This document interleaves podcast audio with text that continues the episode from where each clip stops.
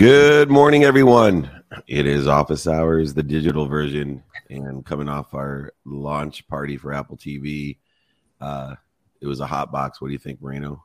Oh my god, it was it was literally a hot box. Some of the biggest stars came out to support my guy and show love, and like everything with, with Dave Meltzer, it had a charitable component for us, and we got to hear great stuff from Cynthia Kersey about the Unstoppable Foundation, and folks were really really excited uh, about the screening and got to take pictures on the red carpet with my boy. It was just so well done, brother. Congrats. Congrats, uh, congrats, congrats, man. Thank you. We had raised uh, Dave. I found out yesterday we raised 157,000 and change. And then I matched 50,000, as you know. So, uh, you know, to take a party and to, to raise over $200,000 was a blessing. And you can see from Cynthia uh, what they're doing is going to really have an impact on thousands and thousands of people, all because we partied. Yeah, I love it. I love it. And and one of the most interesting things I didn't even realize – you know, having been around Unstoppable for the last few years with with you, how much it's grown and the entrepreneurship component there. I think it's it's amazing. It goes right back to the old mantra of teaching a man to fish and they can feed themselves forever. Uh, so that's a really great add to to the program, brother. Yeah, I think you know I found my niche and legacy within the charitable side. And then Mike, you were speaking in Austin. What were you speaking at? speaking on crypto project that's going on out there just so many things happening and that ties into it dave with what everything's going on with uh, unstoppable and i've had some conversations and can't wait to speak to you guys about it so one of the projects that we're working on has been translated into nine african languages and just an incredible opportunity to bring uh, so many people who have historically been unbanked into the world economy through cryptocurrency. So really exciting things happening. Oh very cool. How have you found what, what event was it? Uh, consensus. It was the layover between Decentral and Consensus, both of them going on in Austin. So a lot of a lot of people in Austin right now uh, talking. Yeah, they had a pickle pickleball tournament too the week before. I'm, I'm so upset. Not played pickleball yet. It's taken no. over all of my basketball space a lifetime. I'm not happy about it. Yeah, so it's pissed, it's pissed off every tennis player and basketball player because they have those rollout pickleball. I haven't played yet. I know Gary invested in a team um, and I was thinking about get, getting involved further, but you know who's an incredible pickleball player? Who? Jakey Bakey. Of course, it doesn't surprise me. Yeah, or, so he, or, so he, says, because none of us can actually test it out. Mm-hmm. Yeah, he's probably making his own rules. Like, oh, I missed it. That's what I'm supposed to do. making his own rules. you know, one uh, thing I need to point out, and I, am going to give some pr- free endorsement to a product that I was introduced to at the the launch, Dave. Those uh, foam roller water bottles. Yeah, such a practical idea. Mobot, Mobot, Mobot. Um, I was sitting on my flight yesterday for like six hours, sipping some water and, and rolling out my thighs. I'm like, this is great. Yeah, I, I'm glad you shouted them out because first of all, they're a woman owned uh, business and the women who own it are incredible entrepreneurs and they're all in uh, going the extra mile every day you know not just extra mile every once in a while justifying why they're not there yet but what what a great idea a great branding idea a great utility for the bottle when it's empty um, yeah i was blown away they met me last time i was at the office at sofi and you know, I was like, how have I never seen this before? You know, it's one of those. Why didn't I think of that? I want to see them win so bad because it's such an awesome, like one of those products. It's simple, it's practical, and it's awesome. Yeah, we'll be filming uh two minute drill July. Uh, no, June seventeenth is the official launch of Office Hours on Apple TV. So that's Mia's birthday. We had Marlena's birthday yesterday. She turned 18. Uh, Miles won his Tournament of Champions uh, no, he's not now in the district championship game Saturday. Uh, so with the birthdays of travel, and I'm leaving for Phoenix today. Be back tonight. Uh, go to a graduation party tonight, and then baseball game championship tomorrow. Then, of course, off to Wisconsin on Monday for a little orientation for everyone. Um, let's just start backwards to save a little bit of time. Takeaways for the week, Mikey Mamola. I'm gonna let you start. Now we are doing a training uh, this morning at 7 a.m. So uh, you can repeat your takeaways uh, if you guys come on to training this morning at 7 a.m. Pacific time for those that don't join us every week. But we'll do this exact same thing uh, for everyone uh, on Clubhouse, Instagram, TikTok, and of course, I think we're over 66,000 people registered for this Friday uh, for trainings, which is, is just a whole nother success of, of helping people. But Mikey, what's your takeaway for the day? Yeah, that uh, you know, perception really does shape your life. I found myself sitting on uh, the the runway yesterday, like I said, for five and a half hours at least, with the engines off, and every you know at the three hour mark, the pilot had to come on and say, according to DOT rules and American Airlines policies, they have to let us know that they can let us off, and they open the side doors, and you're allowed to leave. And people were frustrated. There's no internet. They there was they weren't giving out drinks uh, until much later and people were really getting upset. And I found myself getting into that state of mind and, and really just trying to find back a place of, of uh, calmness and gratitude and trying to find the peace and the silence and all of that. And, you know, it really did help. And so I, it was just a reminder that when we go through these, these trying times, whatever they might be, they're trying in different ways for different people. We can really shape the quality of our lives based on our perception of it and focusing on the right things. Yeah, I, I was saying to myself, and obviously I travel more than most people. What do you think the pilot and this and the staff feels like on that? Right, because they're hot. I mean, besides having access to to drinks, you know, which is always just a, a mystery to me how, how, they're not like more abundant on giving out fluids to people that are stuck yeah. on the roadway. But besides the drink situation, um, you know, sitting in a cockpit does not seem very fun mm-hmm. for me knowing that I got to, after I sit in a cockpit for five and a half hours, fly from Austin to Miami or, or wherever they're going. So, yeah, you uh, definitely uh, find either who you are. There's um, a saying about the body is uh, the symbol of fear. Mm. So, when, you know, when things seem to attack the body, uh, like a waste of time or heat or dehydration or lack of sleep, whatever it be, it's a, an attack on a symbol of fear. And yeah. within you, your uh, your mind can't be attacked; only the body can be attacked. Just remember that. All right, Marino. Wait, what does your hat say, by the way? Uh, it's an it's a double S. It's double um, yeah. double S. Here, give us a quick takeaway because Monica's here. We'll let her. Oh, great. Yeah. No, mine is, um, man, I'm always so introspective whenever I come around David and, and, and, the team and, and obviously all of the folks that have supported us for years and been around and the guests and, and friends. You know, many of the people that we've met, Dave, have really become friends. Um, so just, I have so many takeaways, but the one I want to highlight really quick is to just be a celebrant. Uh, I know you say that a lot, David.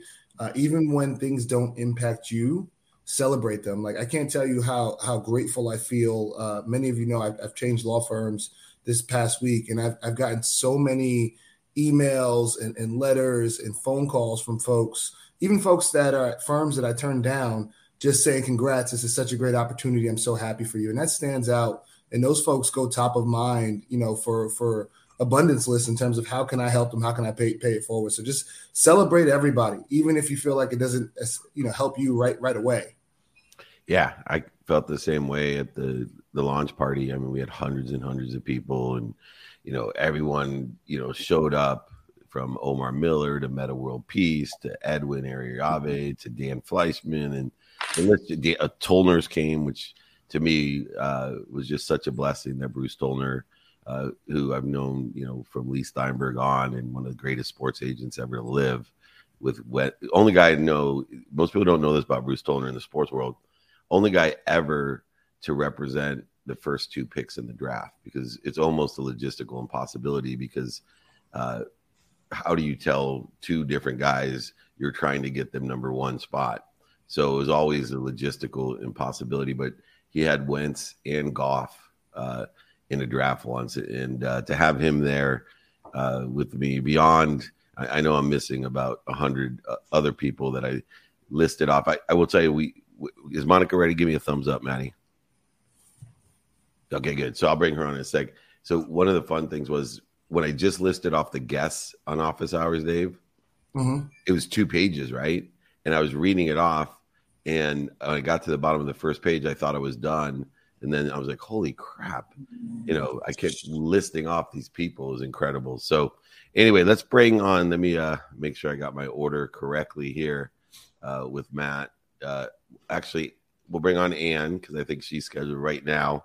So uh, we will bring on Ann Fulenwider. Is that okay, Matt? Is that what you have? I know. Give me a thumbs up or a thumbs down. All right. Here we go. All right, Ann, are you ready? Bring her on.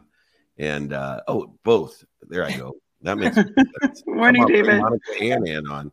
All righty. I'm glad I didn't start too early. Uh, they're the, the co-founders of Alloy. Um, and, uh, you know, years ago, well, welcome, for, by the way. We've had a, a little disruptive morning.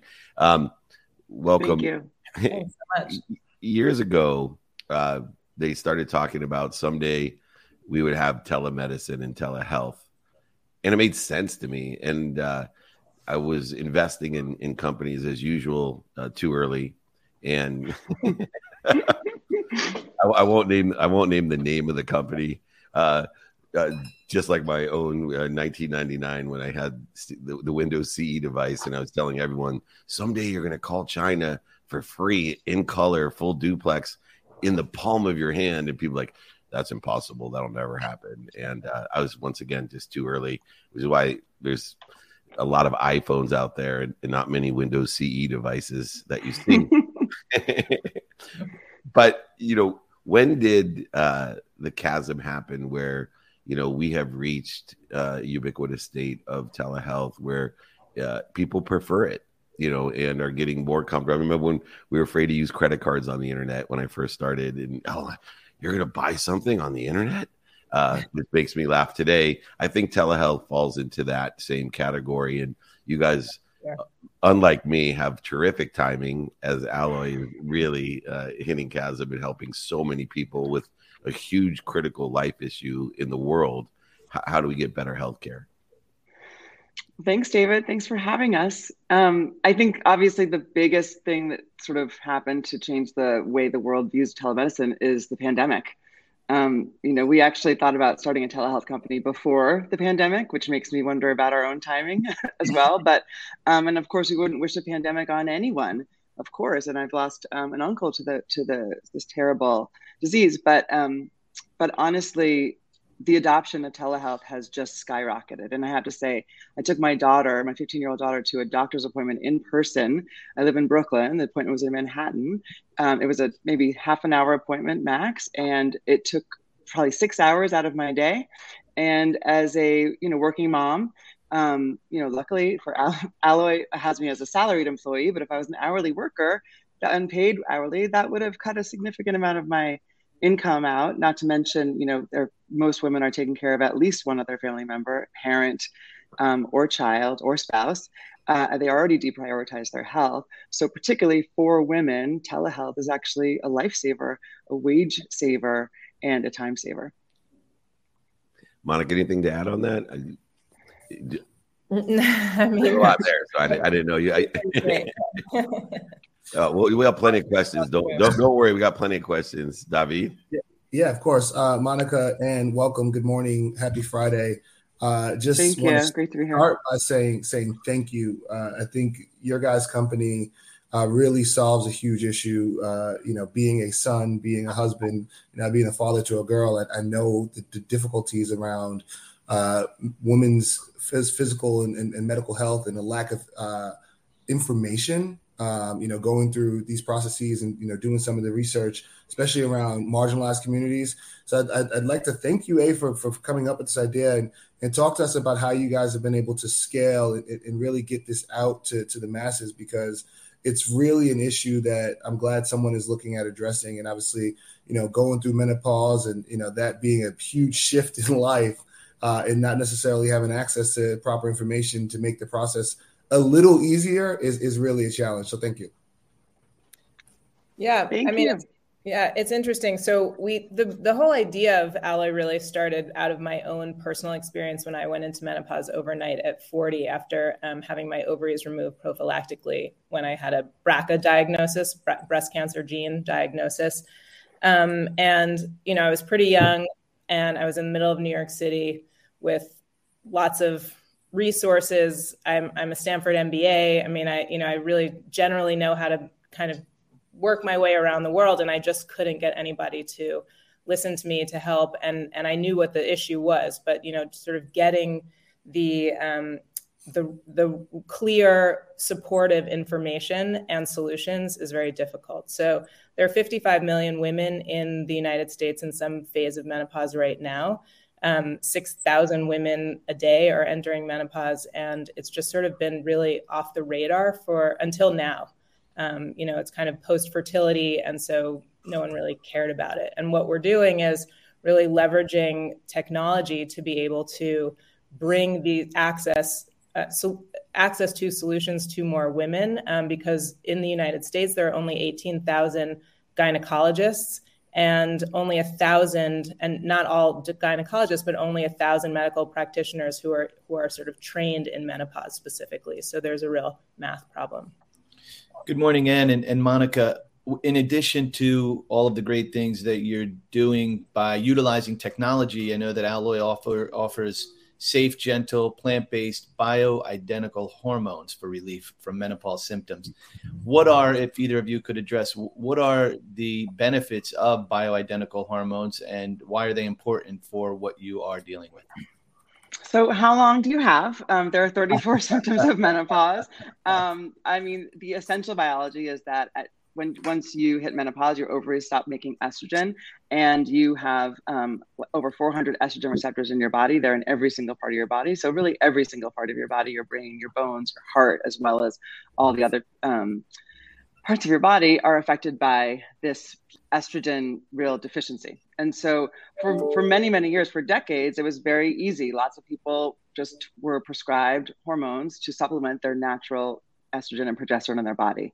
Um, 20 years ago, a study came out that falsely put the, the idea out there that these hormones cause breast cancer. And um, thankfully, there's been many, many studies since, they just haven't penetrated through the press, that actually estrogen itself has, there's no increased risk of breast cancer.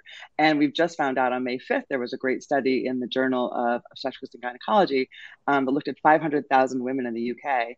And the results were that progesterone, which many women have to take as well, um, does not cause breast cancer, which was the finding 20 years ago. Um, so it's the synthetic progestin that was tested 20 years ago that poses a very slight risk increase in breast cancer. Um, but micronized progesterone, which is the bioidentical um, hormone that we prescribe and that most people are prescribing now um, across the country, across the world, has zero risk as well. So, um, one of the main things that we're doing is dispelling that myth that there's this fear and this this danger, um, because really we want women to make the health choices that they are able to make out of facts and knowledge and evidence based um, information, and not this false fear that was put out there 20 years ago. Mm. And also, honestly, get a solution that is so effective.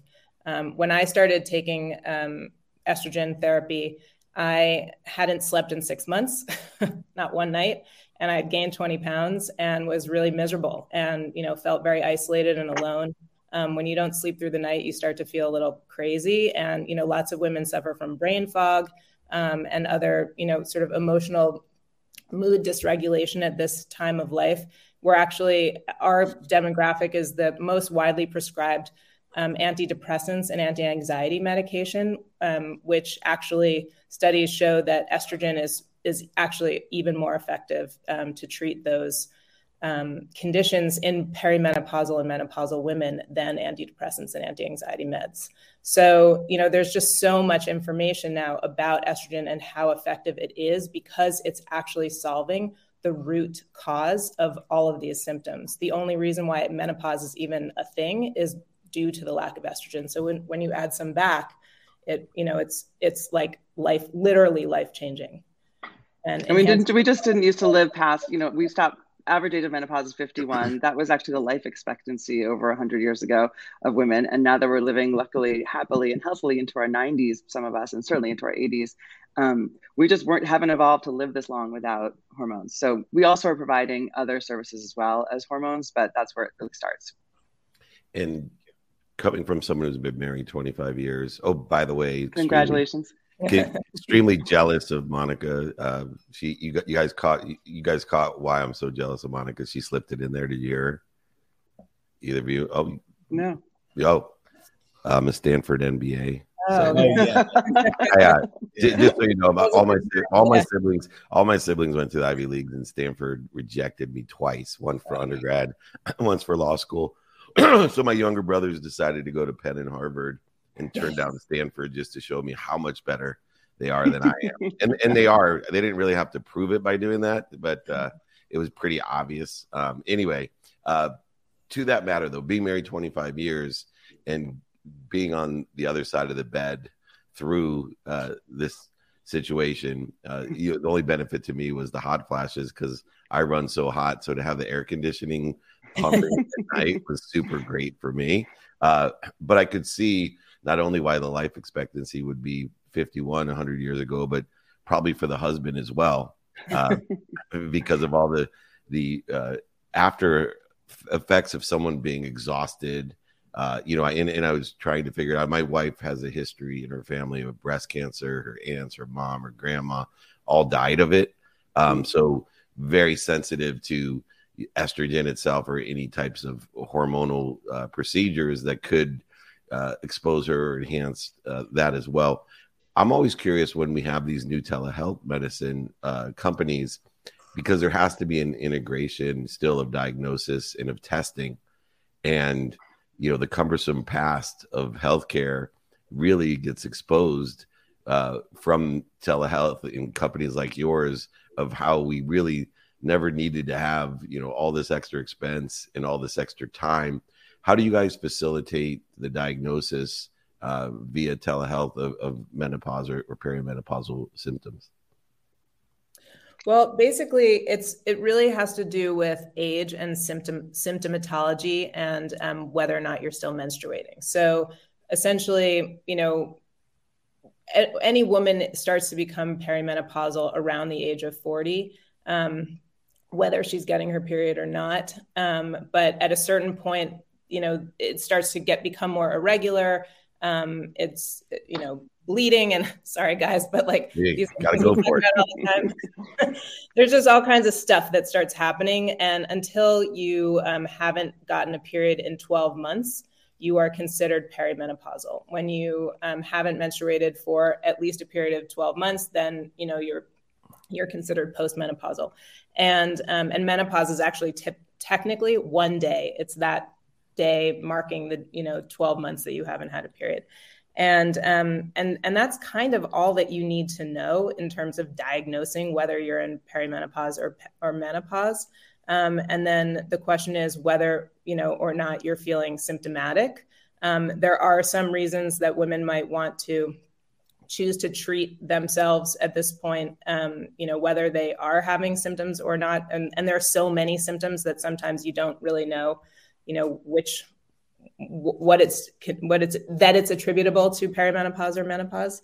Um, but but like all of the testing and stuff that's really super expensive um, and is kind of a profit center for a lot of doctors and makes women feel that that, that they're getting more information is actually unnecessary and considered um, you know considered so by the North American Menopause Society, the American College of Obstetricians and Gynecologists, and other leading medical authorities. So we do have a very um, robust medical intake that does look at potential contraindications or family histories or things that you know a doctor might want to um, get more information about or you know a sort of a more complicated case that might potentially need you know visibility in a doctor's office but for the most part menopause is something that's really treatable online and doesn't need a lot of um, extra testing and what happened, um, so 20 years ago when that study came out, is what had been a pretty normal course of action, which was to prescribe most women menopausal hormone therapy. Um, 20 years ago, when the sort of fear was put out there that this is bad, what happened is that two really alternative markets sprung up. One is the alternative herbal supplement market, some of which work. The ones who that really work are the phytoestrogens, um, and then this very expensive, um, very inaccessible to most women, uh, sort of cottage industry rose up of this intense uh, testing and then um, prescribing of sort of a cocktail, a sort of uh, the word is um, compounded hormones, which also work because they're supplementing your, your hormones. But that can cost upwards of a thousand dollars a month. And to your point, David, about creating access and democratizing care, um, that's really honestly, it's working. It's just a unnecessary. It puts women um, in a bad position no matter what their income or, or socioeconomic class uh, scale is. But honestly, um, the idea that this is complicated has really put women a at um, great disadvantage because they don't get the care they need and those who are paying all that money don't need to. So really this is actually a very a perfect um, condition to be treated by telehealth because it's so easily sort of diagnosable and in many the vast majority of healthy women very easily treatable I love and the, the, other problem with the compounded hormones is that they're not FDA approved. So they're not regulated. The dosing isn't regulated. You don't know what you're getting. Um, and a lot of women, um, myself, included I really tried everything. So after I went into menopause, it was like a full time job for me for five years to really figure out my course of care um, and what I was going to stick with for the for the, the duration. Um, and pellet therapy is kind of a big thing right now, but it's actually pretty dangerous, and the outcomes with that um, are are worse. Um, and again, you don't know what you're getting. So like it's it's it's women are really getting disturbed and we're trying to change that you know what's so remarkable is i have a lot of like pitch and funding shows that i do from amazon to apple and it's amazing not only with women entrepreneurs how much better they are at pitching but they really for whatever reason women will take a personal experience and make a successful business out of it and i see it i don't know if you know men are just too lazy it's like ah someone else will take care of this when it's bugging us but um, you know, I want to congratulate you because I think I'm always looking for classic examples of people that can do well by doing good. Um, and you know, you really are saving lives um, and marriages. Uh, so, uh, sure. which also saves lives, which yeah. also saves lives. So, I want to congratulate uh, both of you. I appreciate both of you coming on. Let's do more together. Let's make sure everyone is aware of what is available to them in such an efficient and effective way. Myalloy.com. Reach out. Ann and Monica, congratulations on your success. Continue to do well by doing good. We appreciate you. Thank you. Thank so you so much, David. Great to see you, you, all. Great to Thanks see you. Thank you. Bye. Awesome. There we go. Um, I, it's so funny at 54 years old, we're talking about, you know, menopause and periods and, and blood or whatever. And I just go back to my 16 year old self. I'm like, ah, oh, I can't believe we're talking about this in public. This is amazing. Uh, so anyway, uh, it, it's it's with three daughters and a wife. I'm past it, but I can't imagine. It's kind of like telling people you went bankrupt. I yeah. can't imagine doing it, but uh, it's something that uh, I have no problem with uh, as well. We're going to change. Usually, we have some sort of uh, continuity um, in, in, our programming, and I know we we we're, we're gonna go from uh, pizza to, to there we go. Uh, Tom Krouse is the CEO of Donatos, Donatos.com, uh, and uh, we are just so excited to have you here. Give me something that's a little bit more comfortable speaking of because I'm more of an expert at this uh, than I am in the previous subject matter. Well, uh, I, I, will t- I will tell you, pizza can save marriages. Also, just, oh, trust me, it, it absolutely, and it definitely uh, saves your children, and your brand, especially uh, in the fast casual pizza category, is killing it. Um, and a, big fan as as well. Um, and you guys have brought on a new president. Yeah, we did. And and that's uh, where where I'd like to start. Um, no, I just have to give a shout out. Uh, do you guys know uh, who founded Donatos? By the way, David, Mikey, do you see? Mm. I do not, but Mike's like the pizza king. He's That's got. Okay. G- so Jim, Jim, go ahead. Yeah, go ahead, Jim Grote, right? Jim Grote, yeah. Guess where? Guess where he went uh, to oh, college? Ohio State. No, no, it's not Ohio State. No one says Ohio State. It's the Ohio State. Boy,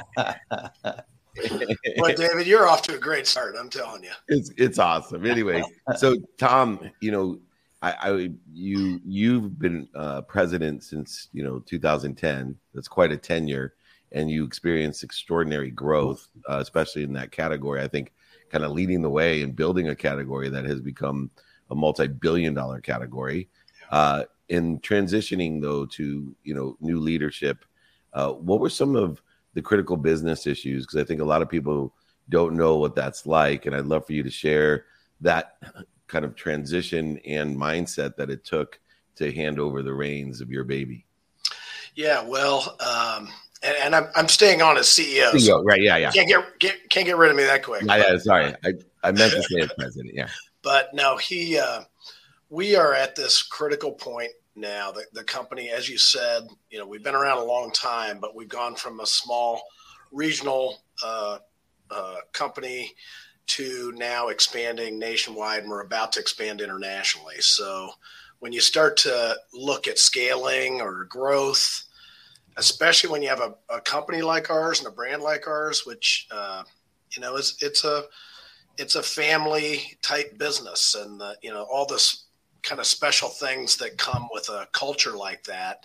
You've got to be real thoughtful about how you grow uh, because we're it's not just the pizza it's it's the way we interact with all the communities that we're in uh, and, and, you know my father-in-law's had a philosophy it, it sounds corny and cliche but it is it is true and, and you see it throughout this company that it's the golden rule it's treating others the way you want to be treated and it's really uh, slowing down to make sure that we're caring for not only the people who work for us but the community so you have a culture like that and so to be able to uh, scale up uh, you got to be real thoughtful about how to do that. And so, having the right kind of leadership, we brought on a, a guy named Kevin King, who uh, has done some great things for Papa Murphy's. If you're familiar with Papa Murphy's, Smoothie King, uh, and really helped them both grow.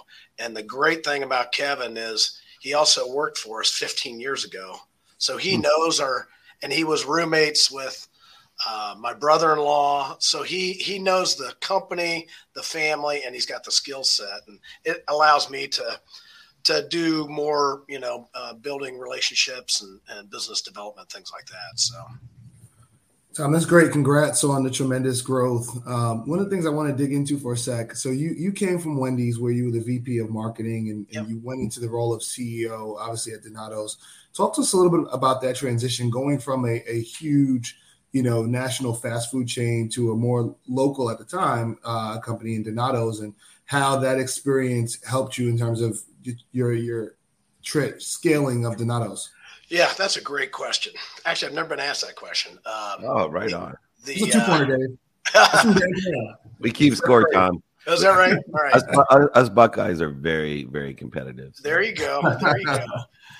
Now, uh, you know, the interesting thing is at the time that I came from Wendy's to Donato's, uh, Donato's had just been purchased by McDonald's. McDonald's bought Chipotle, Boston Market, and Donato's, and they were going to, uh, uh, you know, grow similar to the way Yum Brands that owns Pizza Hut, Taco Bell, KFC, they were going to grow that way. Anyway, so they had they had bought the company. So the transition was difficult because I came from this big company – to a, a much smaller company that was on this super high trajectory. I mean, it was a high growth uh, kind of environment that honestly, I really did poorly the first couple of years. I was, uh, you know, I thought, well, you know, I'm, I'm this big branding expert and I'm going to, I'm to help this small company uh, understand branding. And what I what I did was I went so fast I didn't stop long enough to really understand what made Donato special.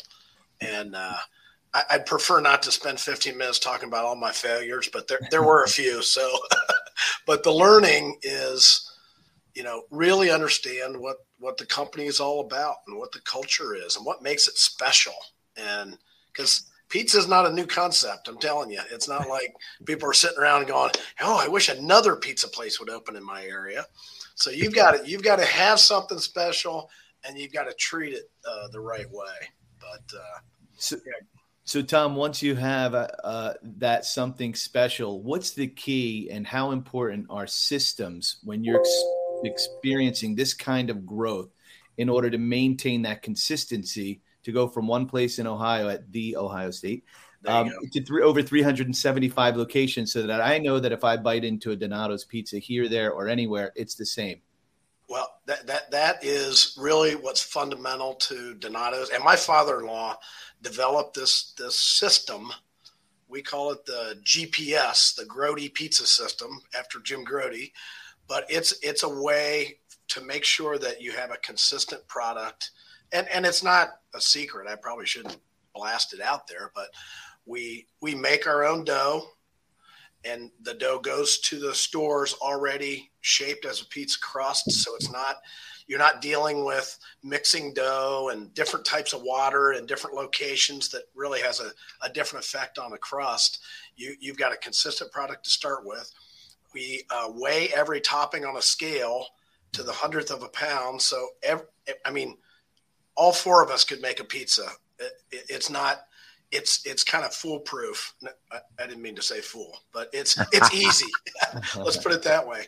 And um, and so and then we have conveyor ovens that bake it to the exact uh, temperature and thickness. So anyway, it's that system that's already in place that allows us to go just about anywhere. The other key thing, Mike, is we entered into a partnership with Red Robin Gourmet Burgers yeah. uh, a few years back. And the reason that's important is when Jim invented Donato's, every ingredient is uh, spec. It's it's exactly our unique ingredient. Most pizza places, you open up in Reno, Nevada, you call the food, they send you a pep, give me a pepperoni, a cheese, a, and they're in the business. Ours is so specific that we can't really scale unless we've got uh, wide distribution. So Red mm-hmm. Robin, which is heavier, uh, located more heavily on the West Coast, allows us to go from being Midwest to nationwide. So you've got those operating platform and that ability to scale through the Red Robin partnership. And, and Tom, one one of the things that caught my eye over the years, um, Leigh Steinberg and I, I ran a notable sports agency years ago, and we were trying to educate uh, the world on we call we called it the Sporting Green Alliance, and so if you see those little signs at the urinals, uh, since we're talking about menopause, this is fine. Don't worry. it doesn't mess with your pizza. But if you see those signs, you know, uh, each one of these uh, saves 44, you know, yeah. thousand gallons a year. Uh, we thought by, you know, educating the market in the sports and entertainment venues, uh, then people would take it back to their homes and to their businesses, and we could create a social impact uh, through education. And you were the first, if not one of the first, uh, to realize the duplicative value in distributing through sports and entertainment venues uh, because of the millions of people that come through. And, you know, I think more than half of your locations are these non traditional uh, locations, which have, you know, great impact, not just because of the revenue stream and the scalability, but I think a lot of people undervalue the marketing aspect of being with a Red Robin. I'm on the West Coast, especially the sports and entertainment venues and Reef, that you get this special thought when you're getting a Donato's pizza. It, it, almost adds added value and experience to it uh, that you know is a very easy and in, in an inefficient way to do in a, and an efficient way to do that. Um, how have you seen those types of partnerships impact on the marketing side, not just the revenue side, but the actual hey, we're not even paying for this. This is amazing. We're making money and people are getting exposed to a better product. Yeah. It's, you know, the way people get food today is significantly different than the way it was even five years ago. And so the idea that, and customers are always in charge. And so the consumer wants a great product wherever they are, whenever they want it. Um, I think the difference is, and the key is, and you kind of hit on it, is it's got to be authentic. And and the thing that we have is, it, we're not making up a story. It's not like we've got a, a cartoon character named Luigi who, you know, we we invented in the boardroom, and it's, you know, this is a real story. It's it's it's actually a great business story. It's a great family. Uh, so you put that as the foundation and then you've got what's a, what's a real brand that's accessible in a sports venue or at Red Robin. Yeah, I, I, was frankly a little bit worried when we entered into the partnership with Red Robin that that people wouldn't get it, but they do. And and we're joking about the Ohio State University, but uh, a, a, you know, fifty five thousand students every year are eating Donato's pizza, and then they're going off into the world. There, there's a kind of a connection there that people get uh, around the country. So they're walking into Red Robin going, Are you kidding me? This is the pizza I had when I was in college. I think it was because I had a few beers that night. So, yeah, exactly. But your pizza goes really well with beer. It does. To, that point, I'm going to reach back out to you uh, because I'm always looking. I I have done a free training uh, for over 22 years uh, every Friday. Now, because of the pandemic, it went online, and we have, I think, over 66,000 people registered today. Wow. Uh, it used to be the community. I always joked around. It used to be just in the community, and so I would buy everyone lunch. So you know, 100 or 200 people every Friday for lunch was much more expensive than 66,000 people online. But I, I've always wanted to have a partnership where I could offer, you know, a discount or some Let's sort do of a pizza party. Yeah, exactly. Pizza party. That sounds great. We'll have Donato's on my Friday training once a month or something. So I'm at my team uh, reach out because I always tie into uh, the Columbus crew, and uh, you know I can have a Swenson's there now and Donato's Pizza around the world. So it, it's working out for me. Uh, everything's coming up roses. Tom Krouse, congratulations on your extraordinary success. If you haven't tried Donato's, uh, please it is uh, the leader in its category, the fast casual pizza category, and uh, you could tell why they're successful. Not only is it great leadership, uh, but there's nothing like Ohio. Uh, thanks so much. Hey, uh, thanks, guys. You got it. Come back. I appreciate please, it. Please Thanks, come back, Tom. Thank you. Oh, you got him. Matt's either quick or slow on the draw. We heard you there, buddy. All right, no problem. The Ohio State University representing way better than that Stanford people. Uh, you know, these Buckeyes, they're you don't see Stanford in the in the championships, do you? I don't see them there. Nope. Nope. Nope. But the academia. Are raising money though. Hey Dave, we, we we've all motorhome through Columbus, so uh, yeah, with, with Miles and Mike and, and us. So, all right, we are more. I I love the transition here. We have uh, Blake Maher. He's the CEO of Serious Fun Children's Network. You're in the right place, Blake. If you haven't noticed, so. we are Glad to hear it. Glad to hear it. Morning. seriously fun children. Uh, we just look old. Uh, and uh, your organization was founded by a great entrepreneur, a great philanthropist, Paul Newman. Uh, I think he was a fairly good actor as well. Okay. and um, you know what? You know, Paul was very intent driven.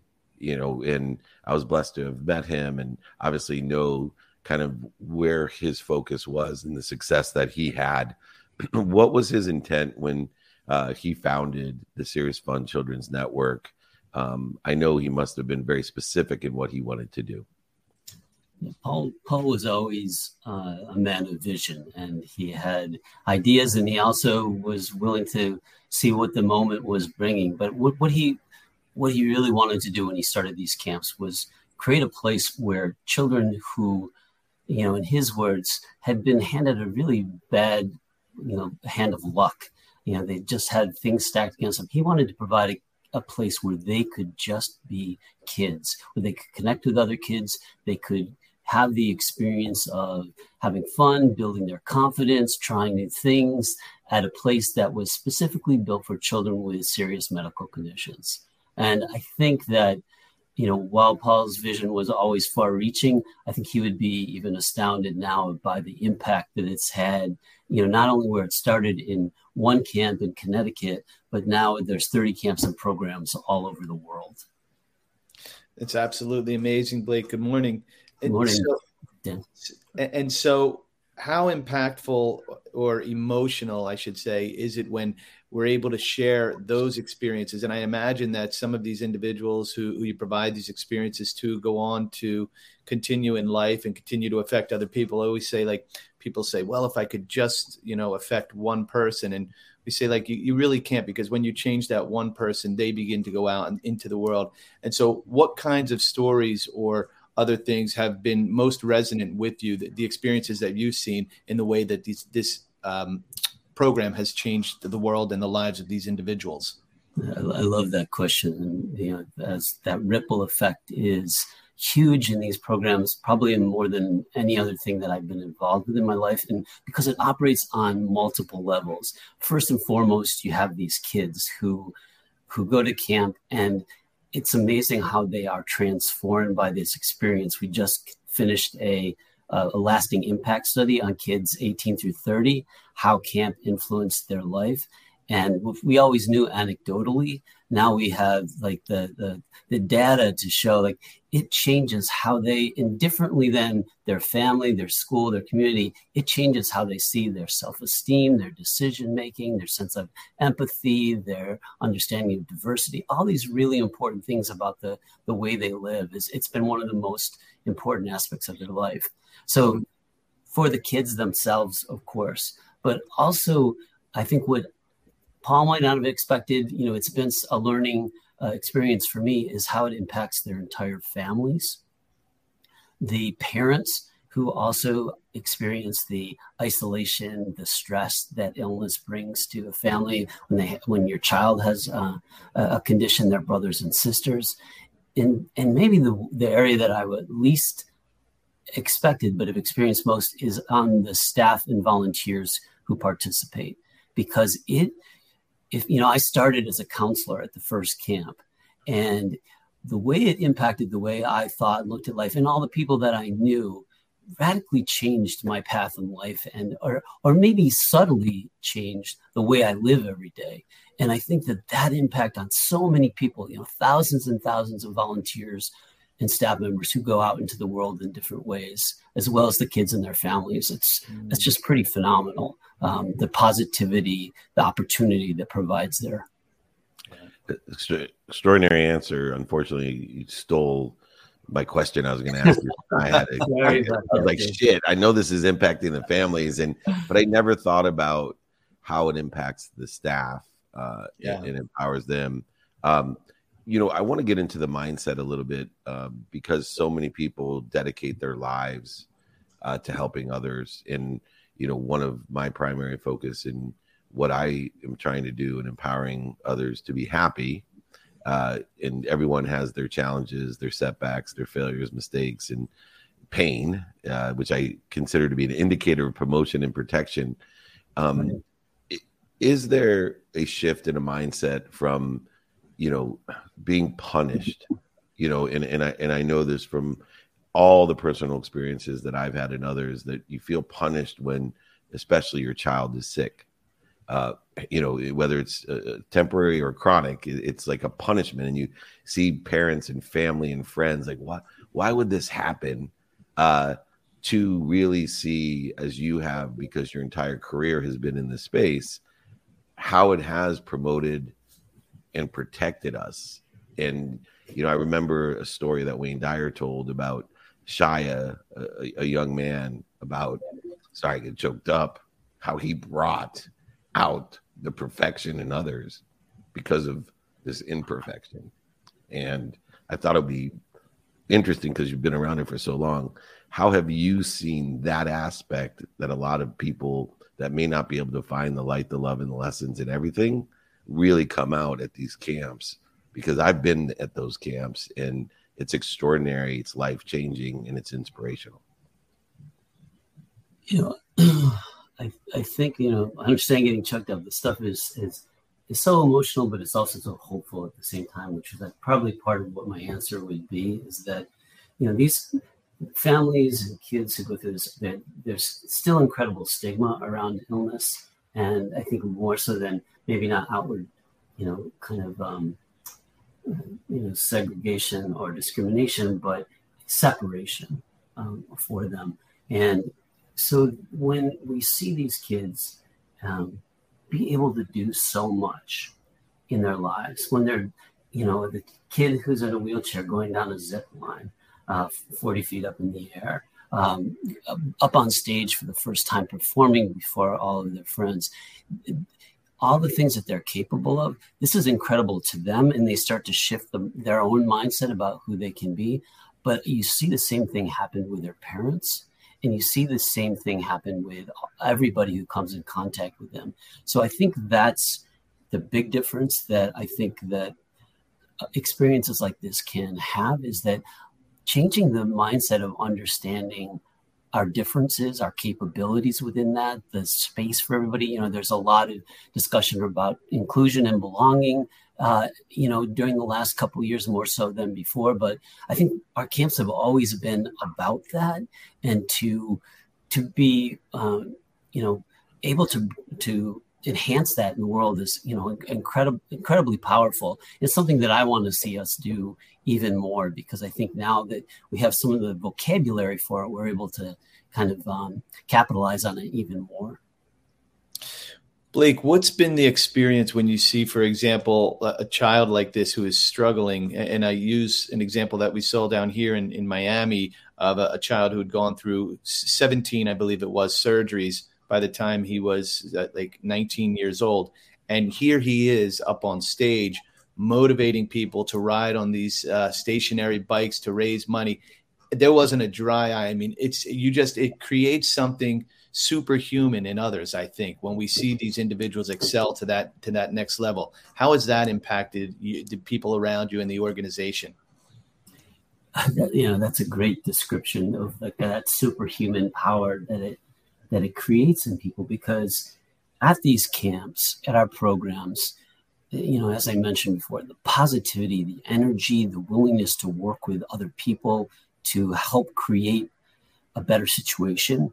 I think that um, everybody ends up being better. You know, what I, I can remember when I, my first year when I was a counselor, my, one of my aunts asked me, you know, well, why did you like this so much? You can't stop talking about it.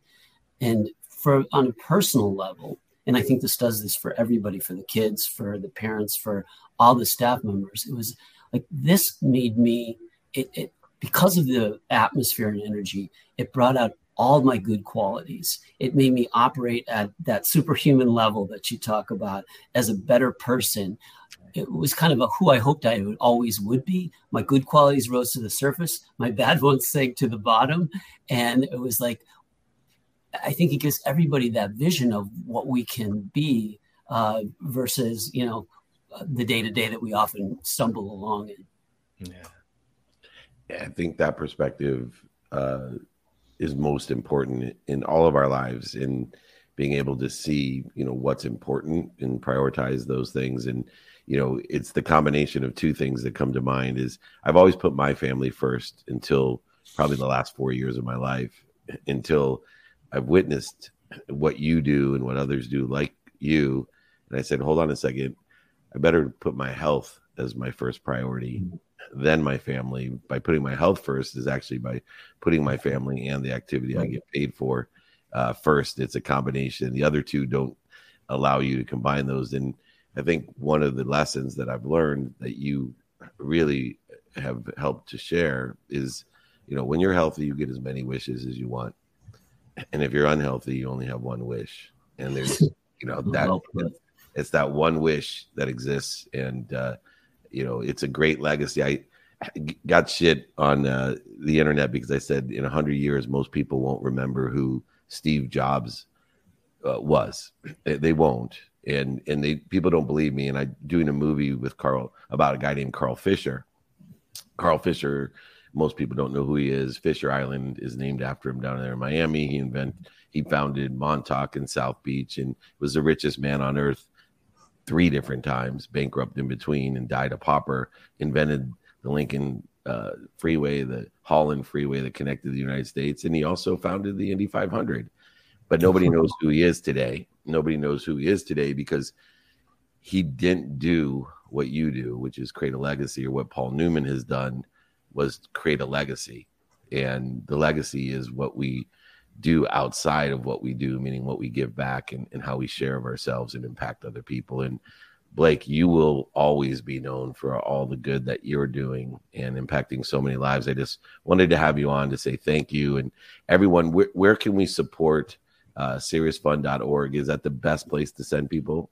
Absolutely. Yeah. Seriousfun.org is our website. You can see all the ways that you can be involved from you know volunteering to donating uh, there's there's the more the more we uh, the more we have in support the more we can do of course and reach more children yeah i always say i'm i'm speaking in arizona right after this and uh, it's about money matters and uh, everyone realized that you know money does buy love and happiness if you shop for the right things and uh, i encourage you to shop at seriousfun.org forget amazon You'll, I promise you, you can buy happiness and love by shopping at seriousfun.org. Thank you, And Blake. it lasts a lifetime, not only 15 minutes. Exactly. Remember, the only reason people know Vanderbilt is because he gave $2 million to Central University, which became Vanderbilt. If he wouldn't have done that, most people wouldn't even know who Vanderbilt is. Uh, so please go shopping at seriousfun.org. We appreciate you. Thank you, Blake. Thank you guys very much. Have Right a good on. day. You Bye-bye. too. Thank you. All right, my friend. Uh, Marino got his two points and left. Like uh, he, he thinks he's. Gonna, I, I deduct three points for these. He's negative one today. Yeah, he's negative one, so you won the day. So Marino, Uh, I hope you're I hope you're watching somewhere uh, in, uh, where you are. But thanks for joining me, Mikey Momola. We had your thank you and congratulations on the launch and congratulations on everything. It was great seeing you recently, man. yeah, man, it was awesome seeing you. I just wish I had more time, but it was worth it because Miles won. Uh, I, I hurried home. Wait, me and Mike had a day planned yesterday in Miami, uh, and uh, I mean on Tuesday. Sorry, Tuesday. I, I missed. I was I was in Miami. Yeah. So Tuesday. Uh, was that right? Was that Tuesday? I was in. It was yeah, you were my you're. Monday and supposed to be Tuesday and had to fly out. Oh right, right, right. Yeah, Yeah. To get to, get home Thursday. Yeah. So I, I'm get, getting lost there. All righty. Anyway, more moreover, thank you so much, brother. I am doing Thank a takeaway for the day training in an hour from now. Pacific time to is always in all your bat channels. Just tune in. Uh, free Friday training, 7 a.m. Pacific. Mikey Momola is here every Friday with me. Thank you so much. Thank you, man. You got it Friday. victory. All right, everyone. Just a reminder we got uh, a week or so to apply for Two Minute Drill, our next show. Uh, most importantly, uh, we have next up our training. Come join us. I'm going to get Donato's Pizza to give free pizza to a training. We'll do a pizza party with Donato's. Hopefully, Matt will share that information with our team to see if we can get that done. Uh, give me a thumbs up, Matt. What do you think? You like pizza? Nice. Two thumbs up. Matt's like, what has two thumbs and loves pizza? That's right. That's my man. Anyway, email me, david at dmeltzer.com if you haven't registered for training. If you need anything and I have the hiccups. Uh most importantly, be kind to your future self. Be more interested than interesting and do good deeds. We'll see you tomorrow. Thanks. Or later, 7 a.m. Sorry.